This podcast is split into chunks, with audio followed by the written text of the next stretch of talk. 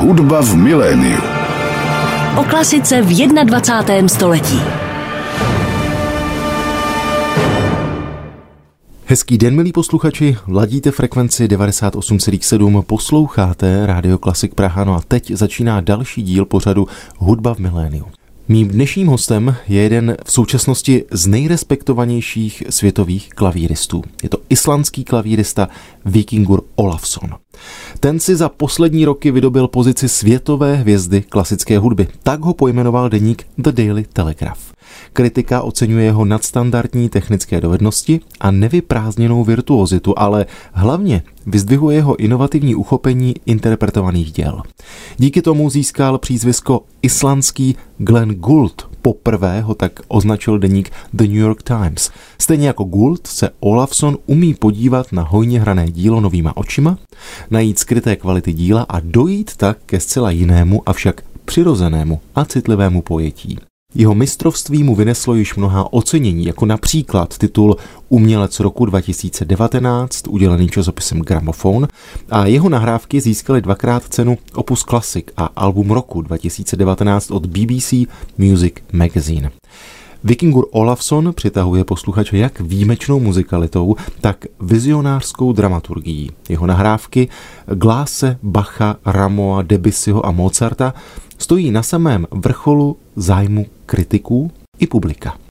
Vikingur Olafsson hrál v Praze s Českou filharmonií a během jeho zkoušek jsme natočili v jednom z pražských hotelů tento rozhovor. Vikingure, vítejte ve vysílání Rádia Klasik Praha. Velmi si vážíme toho, že jste si našel čas na posluchače našeho rádia. Je to vaše první hudební návštěva Prahy, je to tak? Yes, this is my debut in Prague and I think it's just perfect to play Mozart in Prague. more, You know, this city having such a beautiful significance for Mozart. Ano, je to můj pražský debit a myslím, že je skvělé, že je to právě s Mozartem. Právě tohle město má tak silné spojení s Mozartem a mám taky radost z toho, že diriguje Semyon Bičkov a hrají s Českou filharmonií. Mám pocit, že je vždy zajímavé setkat se poprvé s orchestrem právě při Mozartovi. Je to vlastně něco mezi koncertem komorní hudby, když člověk hraje pasáže s dřevěnými dechovými nástroji a tak je to skoro jako kdyby hrál duo nebo trio. Jsem nesmírně rád, rád, že jsem se potkal a poznal Českou filharmonii. A toto je tedy naše první spolupráce. Ovšem čeká nás také společné podzimní turné, a to po několika evropských městech. Na tom turné budeme hrát Schumana, což je svým způsobem také podobný koncert jako ten Mozartův. Opět to má v sobě tu intimitu komorní hudby. A když jsem poprvé vstoupil do Rudolfína a Dvořákovi síně a slyšel hrát Českou filharmonii, tak jsem si řekl ano, tohle je místo, kam se chci znovu vrátit. Dá se říci, že jste teď v jakémsi Mozartově období. Mám samozřejmě na mysli vaši aktuální desku, kterou vydal Deutsche Grammophon. Předpokládám, že vaše provedení Mozarta v Praze není náhoda. Yes, this season has for me been a very interesting season because I've been doing a lot of Mozart and some Bach as well. Ano, je to eh, svým způsobem pravda, protože tuto sezonu dělám hodně Mozarta, ale i Bacha a vedle toho soudobou hudbu. Budu hrát koncert Johna Adamse a John Adams bude dirigovat. Stejně tak koncert Tomase Adese, kdy právě on bude také dirigovat. A pak to budou ještě nějaké kousky ze světa soudobé hudby. No a pak zpátky k Mozartovi. Pro mě jsou tyhle změny repertoáru tak kontrastní a moc důležité. Ale ano, když se vrátím k vaší otázce, je to opravdu tak, že teď mám Mozartovské období. A ano, samozřejmě, že navazuji na album Mozart a jeho současníci. Vikingure v Praze s Českou filharmonií provádíte koncert číslo 23. Jak obtížné je vybrat ten jeden jediný Mozartův koncert, který právě budete hrát? Oh, wow, it's, a, it's really difficult. I think actually pro mě jsou Mozartovy koncerty, řekněme, od čísla 10 a 11 až do posledního Mozartova koncertu nádhernými kousky hudby. A to se přiznávám, že jsem poměrně kritický interpret. Musím říct, že třeba nemám rád všechny Beethovenovy sonáty. Některé z nich jsou nejkrásnějšími díly klavírního světa, ale některé z nich mi uh, prostě nepromlouvají do duše. Ale Mozartovy koncerty vnímám jako ten nejvyšší stupeň inspirace. Je to dáno jistě i tím, že je psal pro sebe. Vždyť je nejen sám hrál, ale i dirigoval přímo od svého nástroje.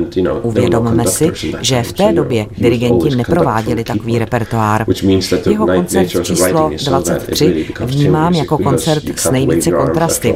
Druhá věta je pro mě nesmírně temná, možná jedna z nejtemnějších, kterou Mozart napsal.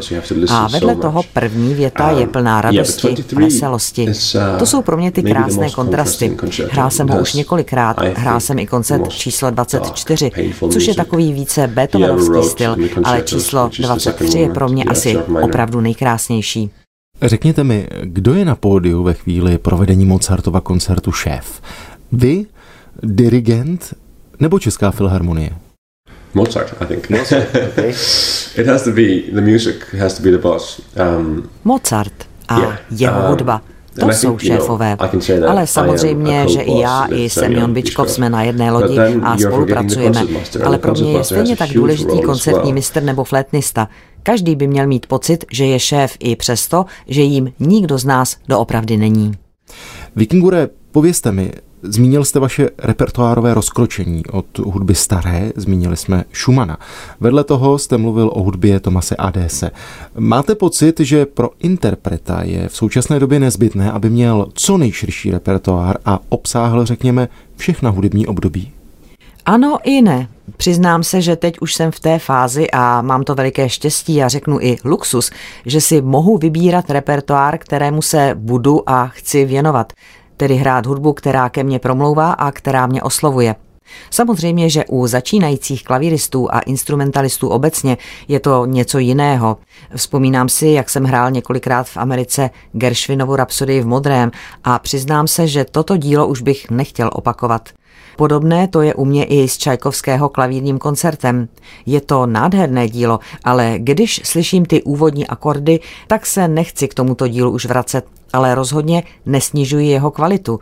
Ale mluvím o tom, že pro mě jsou to důležitá díla, která mě osobně něco říkají a můžu skrz ně vyjádřit svoje hudební pocity. Ten dnešní rozhovor natáčíme v Praze. Povězte mi, co se vám vybaví jako první, když se řekne česká hudba?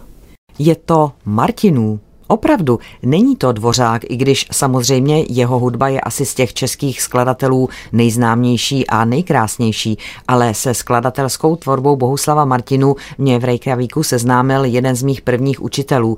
Ten byl totiž původem z Československa, respektive ze Slovenska. Žil a působil na Islandu a byl mým prvním učitelem a vzpomínám si, že právě on mi dával Martinů klavírní skladbičky.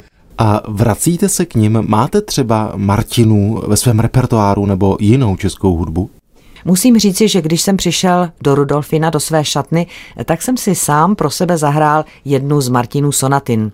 Hrál jsem také některé věci od Bedřicha Smetany.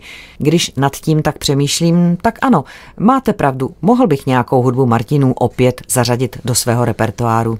Vikingure, jak už jsem vám říkal v úvodu, když jsme se setkali, v našem vysílání často zní vaše nahrávky. Mou snad nejoblíbenější je vaše deska, na které kombinujete hudbu Debussyho a Ramoa. Řekněte mi o té nahrávce víc. Co vás vedlo k tomu, že jste skombinoval hudbu právě těchto dvou skladatelů? Víte, mě vždy zajímá ten příběh.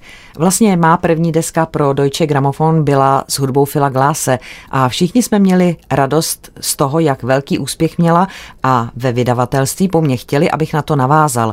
Ale já si řekl, že chci natočit něco jiného a proto jsem natočil dvě desky s hudbou Johana Sebastiana Bacha. Když jsem pak plánoval další projekt, tak jsem si řekl, že bych chtěl porovnat dva světy a vybral si právě Debussyho a Žána Filipa Ramoa. Není bez zajímavosti, že Debussy byl autorem, který sám pro sebe neměl rád výraz impresionisté. Vracel se ke staré hudbě a byl velkým obdivovatelem staré hudby. Vím, že miloval Palestrínu, což je úplný prapočátek renesanční hudby, A Rameau je pro mě jeden z nejvýznamnějších barokních autorů. Muž, který alespoň podle mě zasadil pilíře, troufám si říci, romantické hudbě. A mám radost z toho, že i toto album uspělo u posluchačů. A s mou aktuální deskou s Mozartem a jeho současníky to bylo vlastně něco podobného. Už jsem zmínil svou lásku a obdiv k Mozartovi a vedle toho jsem chtěl znovu objevit díla takových skladatelů, jako byl třeba Domenico Cimarosa. Samozřejmě, že celý hudební svět vás zná jako klavíristu, ale když jsem vás představoval, možná jsem měl říci i můj rozhlasový kolega. Protože jak vím, tak máte na svém kontě hned několik rozhlasových i televizních pořadů, ať už to byly pořady pro rádia a televizi na Islandu nebo pro britskou BBC 3. Řekněte mi víc o této vaší aktivitě. Ano, je to pravda. Začal jsem se tomu věnovat už na Islandu v Reykjavíku. Víte, mým vzorem byly osobnosti jako Leonard Bernstein nebo Glenn Gould, oba obrovští propagátoři klasické hudby. A když si uvědomíme, co pro klasiku udělal Leonard Bernstein se svými pořady v Americe, tak to pro mě byl velký impuls k tomu pokusit se o něco takového. S mojí manželkou jsme pro televizi na Islandu připravili desetidílný pořad o klasické hudbě a mluvíme tam o různých hudebních stylech a dotýkáme se tam jak staré hudby, tak třeba současné hudby nebo avantgardy.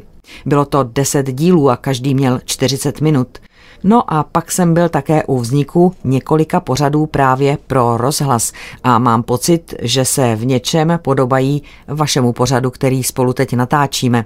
Rád jsem mluvil o hudbě, pouštěl k té hudbě i logické ukázky, no a zval si k mikrofonu i zajímavé osobnosti. Jsme v závěru našeho dnešního rozhovoru, tak mě zajímá, co vás čeká po Praze. Kam máte namířeno dál? Nejbližší koncert po Praze mě čeká v Německu, pak pojedu na malou chvíli domů a budu trávit čas se svou rodinou a pak se vydám do Švédska. Potom to bude třeba koncert s orchestrem v Bruselu, no a pak to budou mé koncerty ve Spojených státech se San Francisco Symphony Orchestra. Hudba v miléniu.